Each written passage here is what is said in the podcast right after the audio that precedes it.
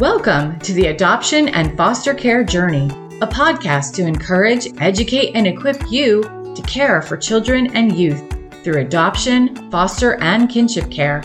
Hosted by an adoptive mom with over 22 years of kinship and adoptive parenting experience. She's on this journey with you. Please welcome Sandra Flach. Therefore, be imitators of God as beloved children, and walk in love as Christ loved us and gave himself up for us, a fragrant offering and sacrifice to God. That is Ephesians 5, verses 1 and 2. I am your host, Sandra Flach. Welcome to the Adoption and Foster Care Journey. I am grateful to be with you today. As you can tell, I'm here, but my voice isn't. Um, welcome to allergy season in upstate New York. Uh, this is the best my voice has been in days, um, and just really needed to get some episodes recorded for you. So, my apologies for how I sound. I have a wonderful guest with us today, so we'll just focus on what he's saying um, and try to ignore my voice. This month, we are focusing on the dads, uh, and we have several amazing foster and adoptive dads lined up for you. But before we get to our first uh, dad guest. Well, he's not really our first dad guest, but our next dad guest. Um, check out these important announcements. Natalie Vecchione of the FASD Hope podcast and Sandra Flach of the Adoption and Foster Care Journey podcast would like to invite you to join their Hope for the FASD Journey, a virtual support community for parents and caregivers raising individuals with an FASD, diagnosed or not. This faith based community includes an online bi monthly support group, a monthly VIP conversation, and a private Facebook group which includes a video devotional from Natalie and Sandra every Saturday. To register, visit justicefororphansny.org forward slash training forward slash FASD. And I've got some online workshops, as always, uh, coming up on, let's see, Wednesday, July 12th uh, at 1 p.m. Eastern. We will be having a free one hour lunch and learn intro to FASD.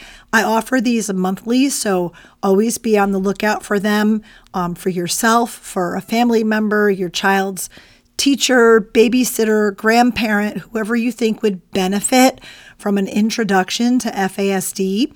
Um, let them know about these free monthly workshops. Um, I will also be leading a three hour deep dive into FASD using the FASCETS Neural Behavioral Model. That will be on uh, July 20th at 7 p.m. Eastern Time. We offer certificates of completion for all of our workshops. And if you are a social worker licensed in New York State, we do offer CEUs as well. To register for these or any of our workshops, to check out the uh, workshops that are available that can be scheduled, you can visit our website, justicefororphansny.org, and just click on training at the top of the page. Scroll down through.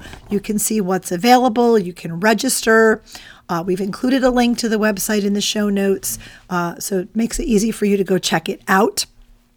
Also, please be sure to subscribe to this podcast so you don't miss a single episode and so other adoptive, foster, and kinship caregivers can easily find the show and be encouraged and equipped too.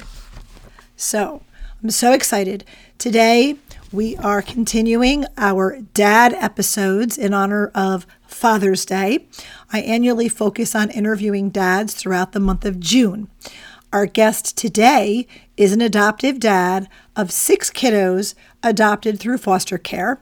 Jonathan Reid is also the founder and director of Fostering Hope New England, a ministry empowering churches and individuals to care for children and families impacted by foster care. They have a dream of a day when zero children in foster care are waiting for a safe, supported family. Jonathan is also trained, a trained practitioner in trust based relational intervention, TBRI. We're going to learn about all of it. Please welcome Jonathan Reid. Hi, Jonathan. Hi, Sandra. Thank you so much for joining us today. I love the work of fostering hope, uh, what you're doing throughout New England. Um, and I understand that you and your wife, Virginia, is that right? Yes. You have fostered over 30 children, adopting six of them. So I would love to hear that part of your story. Would you share with us what led you and your wife to begin fostering? Sure. And, and first, let me just thank you for having me on today and thank you for the really good and important work that you're doing through your uh, organization uh, not just in New York, but as I get to know more about you all around the country and the world. Uh, so it's it's really inspiring, and I'm learning from you. So thank you. Um, so yeah, my wife and I uh, were married in 1997, and uh, we desired to have a good sized family. Um, our plan was that we would finish up some graduate school, transition to some ministry opportunities that were before us, and then when we thought uh, the timing was right, we would begin to grow our family the traditional way. Uh, I don't remember a single conversation about foster care or adoption uh, as we were kind of just dreaming about what our life would look together. It just wasn't on our radar. Um, so then uh, the, the plan seemed like a good plan until it didn't work. Uh, several years after we decided, in our wisdom, that the time was right to grow our family the traditional way, our baby room was still empty. Uh, we were among the many, many couples who uh, are dealing with, in our case, unexplained infertility. And uh, that was not the script we had written for our lives. It was uh, hard, as you can imagine, for us. Um, and uh, in time, uh, which is kind of a story in and of itself, but in time, God graciously strengthened our faith to trust His love for us, His wisdom, in what he allows and his purposes. And we were kind of left with, well, what next? And uh, that again was a, a, whole story that led to a lot of twists and turns, as I'm sure many of your listeners can relate to. Um, but after a lot of prayer, counsel, many conversations, research, and quite honestly, a lot of reticence in my heart. I was the the reticent one um, to jump into this space. Uh, but God kind of broke through all that, and we eventually decided to grow our family by means of adoption out of the foster care system. So our original intent wasn't really foster care per se, but it was, hey, is there a child in our community who needs a home, and that's that's uh, let's let's pursue that. And so um, we had no idea that that decision would radically change both our own hearts in so many deep and profound ways, which is still happening, but also the the trajectory of our lives. Um, and so that was the adoption piece. And um, as kids began to come into our home, including our first, who's now our oldest son, and he's 20. Uh, he he entered our family as a pre-adoptive legal risk placement at two years old. Um, as th- these kids began to come into our home, what had been still a pretty abstract reality to us became incredibly real and concrete. These these were no longer kids in a statistical category. Um, they were real kids, right, with real names, real faces, real personalities. Um, they had real stories, uh, unique to each one of them. Um, they had real needs we were discovering uh, across the spectrum, uh, but they also had real futures, real potential. These were amazing kids. Um, they were real kids who really needed real love. And I think at the same time, um, we began to view them through the lens of our faith. Um, both my wife and I grew up in pretty traditional Christian settings where the it was normal for us to hear passionate advocacy for life inside the womb. That was kind of the standard position on that issue um, that that was held in the churches we were part of on the basis that that life had a sanctity of life rooted in it being an Im- image bearer of God with dignity and value. And so, as these kids began to come through our home, uh, the question that began to ring in our hearts was, well, what about these kids? when a child in the womb, who in our tradition we would hear passionate advocacy for as an image bearer of God, is then born into a family unable or for, for whatever reason um, not not yeah equipped to provide at least temporary care for this child, does that same child lose any of its sanctity as an image bearer of God? Do they possess any less dignity or value? Are they any less worthy of our passionate advocacy and love and, and care? And it was really that in conjunction with just the the, the nearness of these precious kids that um, began to break our hearts and, and cause us personally to say, hey, whatever we can do within our capacity, whatever that is, uh, we should do it. And so that's kind of how we went down the foster care path beyond just adoption. And as you said, over the years, we've had about 30 kids come through our home, uh, and then six of them ended up joining our family uh, through adoption. So there's a long uh, kind of explanation of uh, the path that led us into fostering and adoption. Well, I love it. And I love your heart, right? If we're pro life, we really need to be pro adoption, pro stepping into that space, that messy space of foster care, right? And seeing how the Lord would use us. So I know you mentioned uh, the first child that came actually was your you you did adopt, mm-hmm. um, and then obviously five more came because you adopted six. So tell us some of that story, how and when your kiddos came that you adopted, and and that that process. Yeah. So when uh, our oldest son, we moved to a new state while he was still pre-adoptive, and so we had to go through the process of changing licenses and the interstate compact and all that. And uh, when that adoption was finalized, we thought, you know, um, let's just do we our hearts were moving more towards foster care but with still a heart to adopt and so let's just do foster care and see what happens and and so that's that led to quite the journey you know some of our kids stayed for a long time and reunified, which obviously is always the goal of, of foster care. Um, and then others were short term. And in the midst of that, um, you know, five of them needed permanent homes. And each one is such a unique story. Um, some of them really interesting, some of them a little more standard.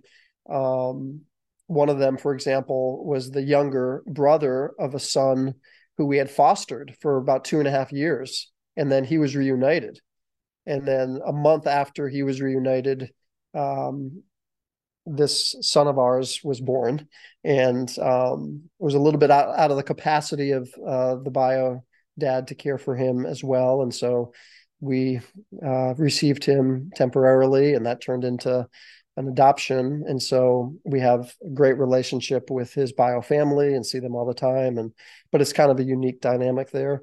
Um, so I think several years in, uh, after we had fostered quite a bit, and we had three boys that we had adopted. So just to note, our oldest is 20, and then our five other children are between the ages of 13 and 8 currently. So we have three boys and three girls. And we had had mostly boys as placements, and uh, just as how it worked out. Um, and we kind of were done at three but you know how the state can be. They they love to find ways to get you to take uh, you know kids because the need is so great. And they knew we had a heart for a, a, girl, and there was a young girl, baby, five months old, who needed a home, and um, so they asked us if we would take her, and we did. So that became our fourth, and then we were really done. So we thought, and um, and then there was a sibling group, uh, two girls who needed a temporary home for like just a month while they were just on the cusp of reunification. And um, we were literally about to close our home, but we said, well, we'll take these girls one last placement. And that turned into 16 months. And then they went home for about a year. And then they came back into care. And the the return was really, really traumatic. I mean, lots of harm and hospitalization and all that. And uh, we we recognized that we really would need to be the the safe home for those girls. We couldn't imagine them heading back out into maybe more trauma after all they'd experienced. So, yeah, there we six we think we, we is it. Um, but it's been a joy and uh, as is often said, it's been you know the hardest thing we've done, but also the most rewarding and the most life changing, and what these incredible kids have brought into our life. I love that. How how old is everybody now? So yeah. your oldest is twenty. Yep. So I have a thirteen year old son, two 11 year uh, 11 year old son and 11 year old daughter and then a nine year old daughter and an eight year old daughter um, and we're kind of in birthday season so we're all about to make a, a jump here yeah. to, to yeah. new ages. Yeah. I never know how old anybody is anymore. I just remember i know what year they were born and after they turn a certain age it's kind of like you know i know them until they're 21 because my oldest is 33 i think he's going to be 34 so um, he's a biological, but that's just it. Once they reach a certain age, it's like I don't I don't know how old anybody is. Only the two that are still at home. There you go. So now, when our youngest uh, came home, we adopted him internationally. He had experienced the most trauma, um, was prenatally exposed to alcohol. That led my husband and I to, you know, we found Dr. Karyn Purvis's book, The Connected Child. We actually went we flew to Nashville from New York to Nashville uh, when Dr. Purvis was still alive and did, uh, attended an Empower to Connect. Um, so lots of lots of training we sought. Um, eventually, we became back then it was called Empowered to Connect Parent Trainers. We were doing that. You, I'm so thrilled, are a TBRI, trust based relational intervention practitioner. So was where did that happen? Like were you fostering and realized, "Uh-oh, we need some serious help here?" Was it after the fact? Tell us about that. Yeah. So, and I, I share this with my oldest son's permission. Um, when when he came, joined our family, uh, in one sense, we bonded really quickly, and it, the, the, first few weeks were just amazing, um, getting to know this incredible kid and um, uh, integrating him into our family but then as many of your listeners can relate to um, we be some unexpected to us at the time and this was 18 years ago. And so you know there wasn't a lot of accessible knowledge about trauma informed care certainly in my world. Um, and so as some of these big emotions and challenging things began to emerge we were you know kind of at a loss confused surprised um, discouraged and we tried to apply all of the traditional parental wisdom we thought we had accrued over the years. And of course, we had no experience in our own home um, of raising children yet because he was our first. Uh, but we found that those methods didn't work too well. In fact, oftentimes they made things worse when he was in places of dysregulation. So we were at a loss. And I never forget, and I, and I share this with my wife's permission, um, several months in when we were standing and my son was having trouble and my wife looked at me with tears and said i don't know if i can do this. And it had nothing to do, do with her love for this little boy. It was do we have the tools and knowledge that we need to care for this this incredible kid and meet his needs? And as i was holding her in that moment i was wondering the same thing. Um, and so we you know kept kind of going and for years kind of you know we learned some things but there like i said there wasn't a lot of accessible tools out there.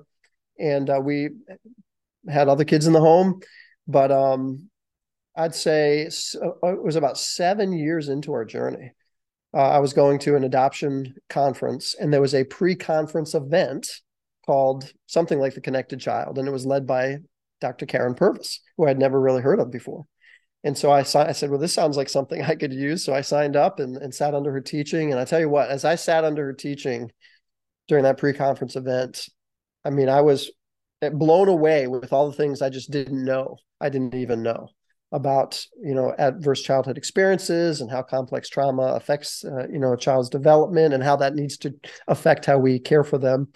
Um, and I was filled, to be honest with you, quite a bit of shame um, as I thought about some of the ways probably I had inadvertently uh, harmed my child through some of the you know approaches that I was using, doing the best I, I knew how. But at the same time, I was I was filled with hope for the first time that wow, there there are there are tools and resources that I didn't even know about. Um, so that became kind of a turning point for us, a starting point. Just as a family, we begin to pursue in our own clumsy way, trying to be a trauma informed caregiver. Of course, read The Connected Child. There was no TBRI training. I don't think it was formally a thing then as a model yet. I think it was kind of emerging at that point in time. Um, and so fast forwarding to when we, um, but that that did make a big difference uh, in our parenting. And then fast forward to when we were founding Fostering Hope, which we'll get to in a moment. Um, as we thought about this movement, I realized, wow, if we're going to call people into this, if we're going to call the Christian community to step in in a serious way, in a sustainable way, it's got to be a trauma informed way. So I, I began by, um, I went through trauma competent caregiving with uh, Trauma Free World, um, Dr. Jayne Schooler, and yeah, amazing. she's great. Oh, she's yeah. amazing, amazing. Learned so much from her, and she recommended to me and that training that uh, I go to the TBRI practitioner um, route. And so that fall of 2017, we did that and began to apply it. And that, of course, personally, but both going through that training and then starting to train it has made me su- such a better caregiver myself. Um, but then we began to offer those trainings as a organization in January of uh, 2018, and amazed at the nerve it struck locally with the lack of accessible resources that were available to families both within our we got it primarily thinking it would be a, a means for the churches and the in the christian community we were working with. Come to find out there are all kinds of friends in the broader community who felt a deep need for this kind of accessible practical knowledge and tools. And so i'd say now when we offer trainings probably 60 70% of our uh, participants are referred to us by just partnering community agencies, child welfare agencies, um, people in the broader community. And so that's been a great part of our work. And I think it's made a big difference over the years. So we, I think we have about 10 people we've gotten tra- trained as practitioners now. We have that's four wonderful. or five on staff. It's just part-time who do trainings with us. Yeah, I love that. My, our story was very similar in that the first child that actually joined our family through adoption, she she was a kinship placement, so not even through foster care. So we had three biological kiddos, thought we knew what we were doing as parents. She came in at age 8 in 1999. We didn't know anything about anything, didn't know uh, you know anything about childhood trauma, prenatal exposure, none of it. Um, and she was hard. It was difficult. It was a constant struggle I always felt like she was just disobedient, defiant, all of the things. And then eventually we we did adopt her, and then eventually we adopted internationally. And for you know, God only knows why he put three children, siblings internationally into our home. And really, initially, it they just clicked into our family. It was like there was craziness with a lot of food I had to prepare, and they had to learn the language, but there wasn't a lot of the behavioral stuff going on. So we we felt like, oh, this is this is great. And then we went and went on and adopted. Found out there was a younger sibling. Traveled, brought him home. He was five. Had spent all five of his years in an orphanage. Um, we eventually figured out he was prenatally exposed, has FAS. Um, and it was that kiddo, the last one that came in, where we realized we don't not have any idea what we're doing here. We don't have the tools for this. We need help.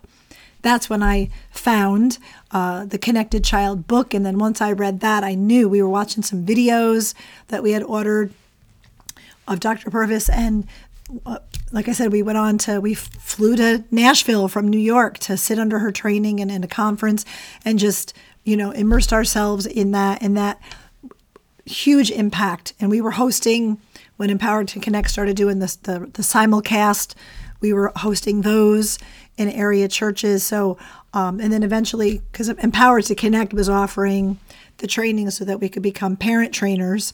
So we did that under Ryan and Kayla North, who you may be familiar with.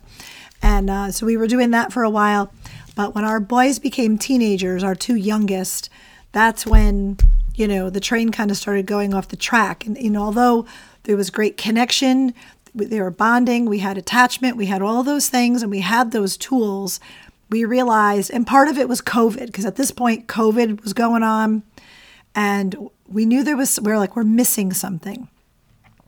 And that's when I decided, well, they have my, our boys have diagnosis of fetal alcohol syndrome, but there were no resources, no training. Um, the, the, the, developmental pediatrician had diagnosed them and just basically said, focus on life skills, have a nice day. I went home and, you know, Googled it like we all do and, you know, read terrifying information online and decided that's not going to happen to us and just continued doing the connected parenting stuff, which was helping until it kind of wasn't. And that's when I took my deep dive into FASD. So, Jonathan, are, do, have you had any of that experience with your kiddos? Are any of them prenatally exposed that you know of? Have you encountered FASD? So we we've not had any formal diagnosis of FASD. I know there's some exposure to um, drugs, and my assumption would be that mixed in there might be some alcohol as well. I think, to be honest with you, this is an area that I'm being introduced to and exploring very recently, in part through some conversations with you and exposure to your work, and recognizing that this is uh, an under um, diagnosed and not very well understood uh, issue. So I'm beginning to wonder and expose myself to some resources to try to help us understand, you know, if that's something we might need to explore with a couple of our kids. Uh, and so thank you for, you know, your advocacy and, and work in this area.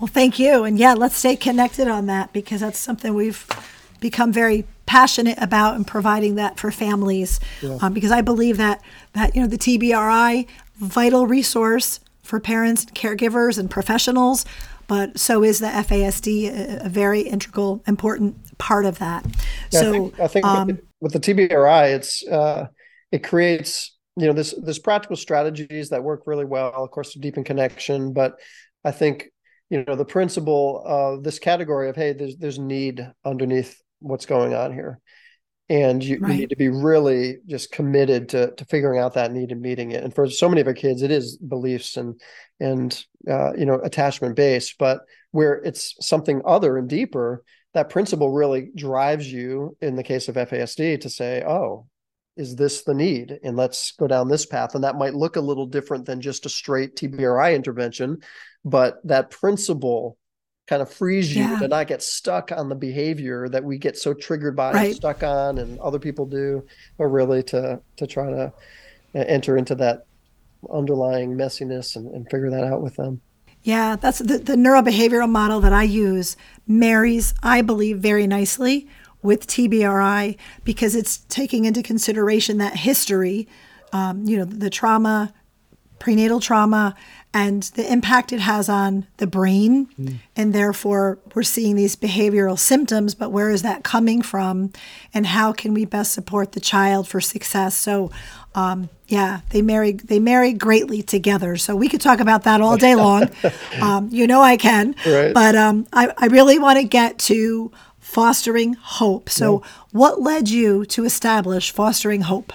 Yeah. So when uh, kind of going back to when we started to have these kids come through our home, and I began to, for the first time, really study the need and learn so much about the need of kids in the foster care system, how significant it was, how many kids were in the system in and out over the course of a year, how many were aging out, how many were waiting for adoption, how um, complex of a need it was, how local it was. These weren't kids out there somewhere, and these are our neighbors right in our community and how unmet it was. And that really struck a chord with me. I mean, you know, our country has 350 plus million people in it. So 400,000 kids in foster care is a lot uh, for especially when you think about each one as an individual person that matters, but that's a statistical drop in the bucket for a country our size that claims to really be progressive and care about people and all those kinds of things. So I thought, man, that that's just not right.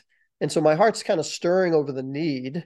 Um, and then for the first time in my life, really, I'm practicing my Christian faith with this front of this issue front of mind. So I didn't grow up in a tradition where we thought a lot about um, how those types of cultural issues intersected with our faith. Um, I don't remember a single conversation about this in church growing up. So this was new to me. I kind of compare it to when you were when you're buying a new car and you settle on a car and suddenly you're seeing that car everywhere you go. It's not that they weren't out there before, it's now you're thinking about the car and so now you're noticing it. and with me as i was you know reading scripture and practicing my faith suddenly i'm just overwhelmed with the multiplicity of of biblical pathways that are leading to the same destination that that our faith as practicing christians should compel us to be the kind of christian community that cares about the vulnerable around us including this biblical category of, of kids who who need families temporarily or permanently. Um, in fact, I started to get excited thinking, wow, as much as, as great as the need is, if the church would kind of reflect God's own heart uh, for these uh, amazing kids um, and live out of the grace that we have experienced. Of course, the the you know you know it, it, the call to engage in this goes so far as to describe caring for kids who need families as one of the authenticating marks that the Christian community has experienced genuine repentance, Isaiah 1, and is practicing authentic religion, James 1, of course, very familiar passages to people in this world. But to me, the underlying uh, driving uh, ethic behind that is, you know, God through Jesus entered into our place of deep need. He he moved toward us in our uh, brokenness in order to serve us and love us extravagantly at our uh, at our greatest point of need. And so we who've experienced that kind of grace would be compelled to extend that same kind of grace to others, not as the saviors ourselves, but as those who are being uh, experiencing God's grace and want to extend that to others. And in extending it to others, by the way, we ourselves are continuing to experience that grace. So, all that to say, I could go on and on. I don't want to start preaching a sermon here. Um, as that began to stir in my heart, I began to get excited and I looked around, hey, what's happening locally? And while I was encouraged by individual people who were doing foster care, there was really not a conversation happening in any kind of organized way to within the Christian community. This need exists. How can we uh, make a difference? And uh, I thought it must be a lack of vision, a lack of awareness and a lack of a viable pathway like how do we do this we don't even know how to think about this and so ultimately that led to uh, founding fostering hope as a, a, way of meeting that need yeah so tell us about what are the programs what what do you do you engage churches so tell yeah. us all about the work sure so we exist uh, to really guide churches uh, and people into sustainable uh, service to the foster care community um, emphasis on sustainable. Um, and our vision we describe as Project Zero. It's this big, audacious dream of a day when zero children uh, impacted by foster care would be waiting for a safe, supported family to care for them. Ideally, as often as possible, that family turns out to be the child's family of origin through either preservation on the front end or reunification uh, in a safe, timely way. But in the meantime, uh, as kids enter care? Are there safe, supported families uh, prepared to care for them uh, temporarily or permanently? Um, it, eh, eh, we we believe it's unjust as a society that we would at least temporarily remove a child from their family of origin because we deem that family to be at least temporarily unable to provide safe care for the child, but then say essentially to the child, but sorry, we don't have a safe family prepared for you and all the negative outcomes that that happen as a result of that. So we really want to, you know, we, we think it's right and just that we would flip that script. So instead of kids waiting for family, it's it's families that are raised up willing and able, but but waiting. So the primary way we do that is by coming along, alongside church communities to help them integrate uh, foster care into the ministry DNA of who they are as a church, um, and then when multiple churches in a geographic region commit to that vision, we network those churches together for collaborative uh, learning, uh, uh, encouragement, and service together. So, our operational vision is that one day throughout New England, every child welfare office, I think there's about 47 uh, in southern New England, and then that's not touching the three northern states um, that every child welfare office would have a network of churches taking ownership of the local need. Who are the kids in our community who need homes? How many are needed? Who are the biological families who need support? Who are the social workers who need encouragement? We're going to take ownership and enter into this space um, and uh, love and serve well um, locally, and then connected to, of course, networks beyond themselves and part of the broader movement. Um, so we're excited about that. And uh, in the few years we've been at it, we're still a young emerging org, but God's done some really wonderful things and uh, excited and very motivated to see what continues to happen in the days ahead. Yeah, I love that. And you provide training because I know as, through TBRI you're offering that to families. Yep. Yep. So we do. So the heart of the work would be as I said, helping churches think through what would it look like to take next steps towards this becoming a, a, sustainable part of who we are. So three years from now, five years from now, we're still at it.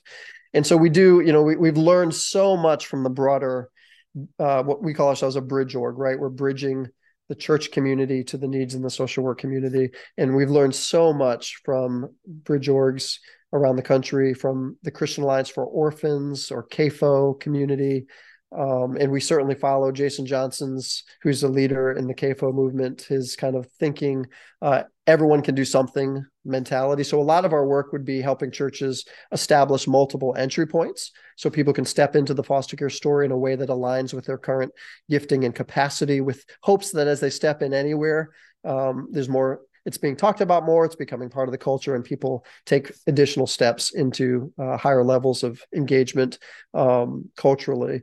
And so there's a lot of coaching a lot of resourcing. We have a process called a cap culture action plan that guides a church through uh, strategic planning around hey the next 12 24 months what, what are the most important next things for us to do? Um, and then in the midst of that uh, we have a wraparound support model that's similar to some of the really good models that are happening uh, at bridge orgs around the country um, that we help churches establish for families. And then we do trauma TBRI trainings. And then we have a version of trauma informed caregiving training that we call Trauma Wise Church that helps churches um, prepare themselves to care for kids who might, you know, be in their churches from histories of complex trauma. Yeah, I love that because that's a piece that's been lacking you know so the parents are finally getting the training for for the trauma but the churches you know sunday school teachers and youth group leaders not equipped right? And when there's especially when there's several kids coming in um, our family has experienced that over the years. Uh, they just don't understand they don't get it. So i love that you're equipping churches. That's great. We tell our partners if if you feel that you are called to care about this community which we agree you are then you really have a responsibility to step back and look at your church systems and structures, especially those that are intersecting with children and families, and ask the question Are we ready for this? Are we safe for and supportive of both children who have experienced trauma and the families who are caring for them? Because you can, you know, one of the basic pillars of trauma informed organization is um, uh, actively avoiding re-traumatization. And you know, there's a lot of churches who have unintentionally created some of that re-traumatization both in kids and in families who've ended up withdrawing because just because well-intentioned ministries don't have the knowledge uh, to step in in a in a healthy way. So it's been good. Uh, there's been a good response uh, to it, and thankfully, the trauma-informed principles do intersect so beautifully with the values of the Christian faith that focus so much on healthy relationship and um, and and whatnot. So wonderful. So, what states are you doing this amazing work in? So our vision long term is New England wide, and we do you know here and there some consulting outside New England, but primarily it's New England wide. Um, our primary work for the past several years has been in Massachusetts, and then we have a presence in Rhode Island and Connecticut. So we're kind of while we have connections in New Hampshire, Maine, and really nothing in Vermont. Sorry, those of you up in Vermont, we just haven't really connected up there yet. Um, so we have connections there, but our focus has been first Southern New England and especially Massachusetts. That's where the first amazing opportunity came to us, both on the child welfare side and in the church side. So we thought, let's strategically really dig deep, prototype this, work out our model for scaling and then kind of grow out from there. So uh, it's been wonderful um, and amazed at where we are compared to where we were just a few years ago with a worldwide pandemic thrown in to boot. Oh yeah, that definitely became became an issue. So what impact have you had so far? Like do you know how many churches, how many families you have that you're working with? Yeah, we're we're, working at getting better at metrics, but we we uh, we're connected and have worked with well over 100 churches, and um, we have about five solid network uh, that are kind of formal formally working together as churches around child welfare. And so our goal in the next 10 years is that every child welfare office in southern New England, this for, that'd be 47, would have at least 10 churches involved collaboratively serving them. So that'd be about, you know, about 500 churches um, on, a 10 year scale. And so, yeah, we've had, you know, on the TBRI side, well over 1,200 people uh, trained and exposed to TBRI trainings. We've had, uh, you know, about 150 or so foster adoptive families um, raised up within those churches, and uh, it's been amazing to see the response and the uh, which should make sense, right? Because this is God's heart for the vulnerable. And so it would make sense that it's replicated within those of us who would say we practice that faith. But it's been inspiring to see uh, the Christian community locally really respond. Uh, and we owe it all to them. We want them to be the ones that are locally kind of front and center. And we serve to consult, help, support, and bridge um, so that they can be successful in what they do. I love it. Love all that you're doing. Uh, you must have a website where our listeners can go check out and learn more. Yeah, it's fosteringhope.org. And uh, there's a lot of fostering hopes out there around the country and some really good ones. And so, but we we have the fosteringhope.org in our uh, social media, Facebook or Instagram is fostering hope NE, the letter NE for New England, uh, those two letters. And you can find us there. I'd love to have you follow along. Yeah, well, we'll definitely put a link in our show notes so folks can go right to your website. Um, but Jonathan, as we, as we wrap up, um, and I could talk to you forever, I'm sure, but um, you know, most of our listeners are foster, adoptive, kinship caregivers like you and I. Um, so would you would you kind of close us out with some encouraging words, um, especially for dads? This episode is actually going to air in early June. Um, it'll be, we like to focus on dads because it's Father's Day in June. Um, so, mm-hmm. anything on your heart that you could offer words of encouragement? Yeah, first of all, I would say thank you for stepping into this story. Uh, you are making a difference. And I know as a foster dad myself, sometimes it's really hard, harder than we ever imagined. Sometimes we wonder.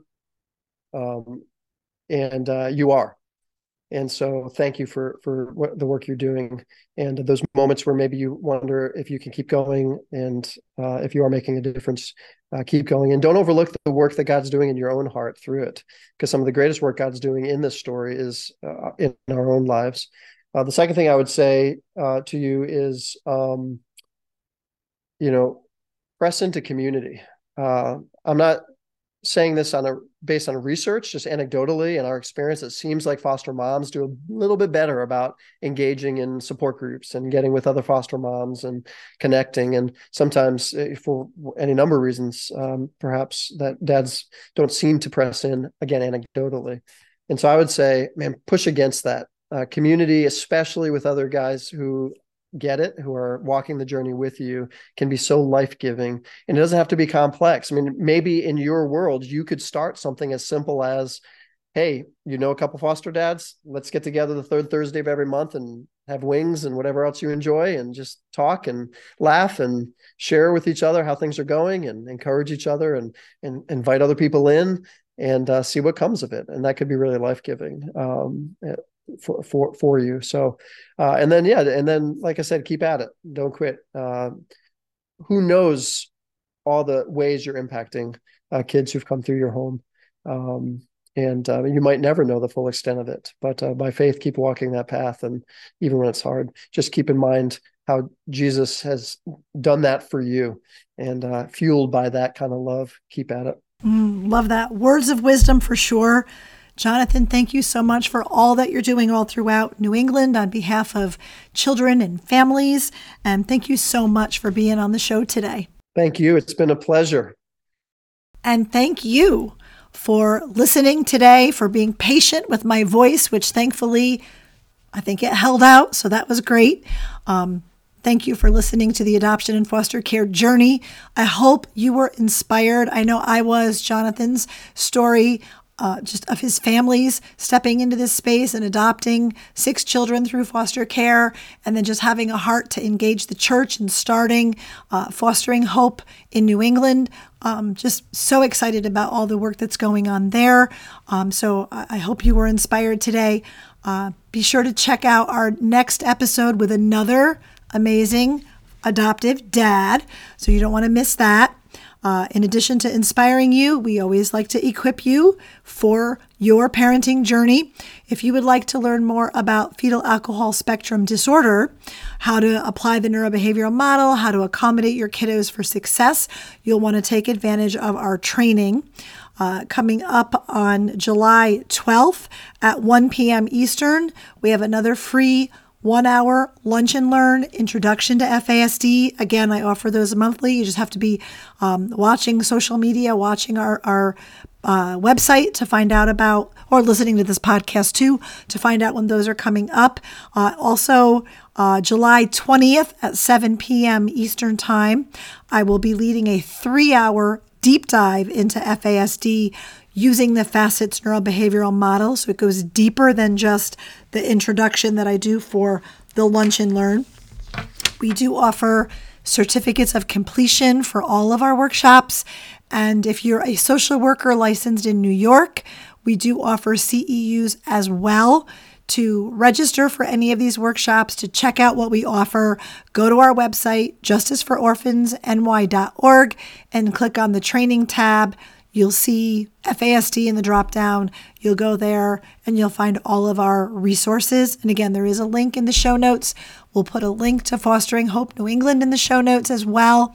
Um, and as we even chatted here with Jonathan, who's a TBRI practitioner, I highly, highly, highly recommend if you have not had any of that kind of training, trauma training, especially the TBRI stuff, please please seek that out. Read The Connected Child book by Dr. Karyn Purvis.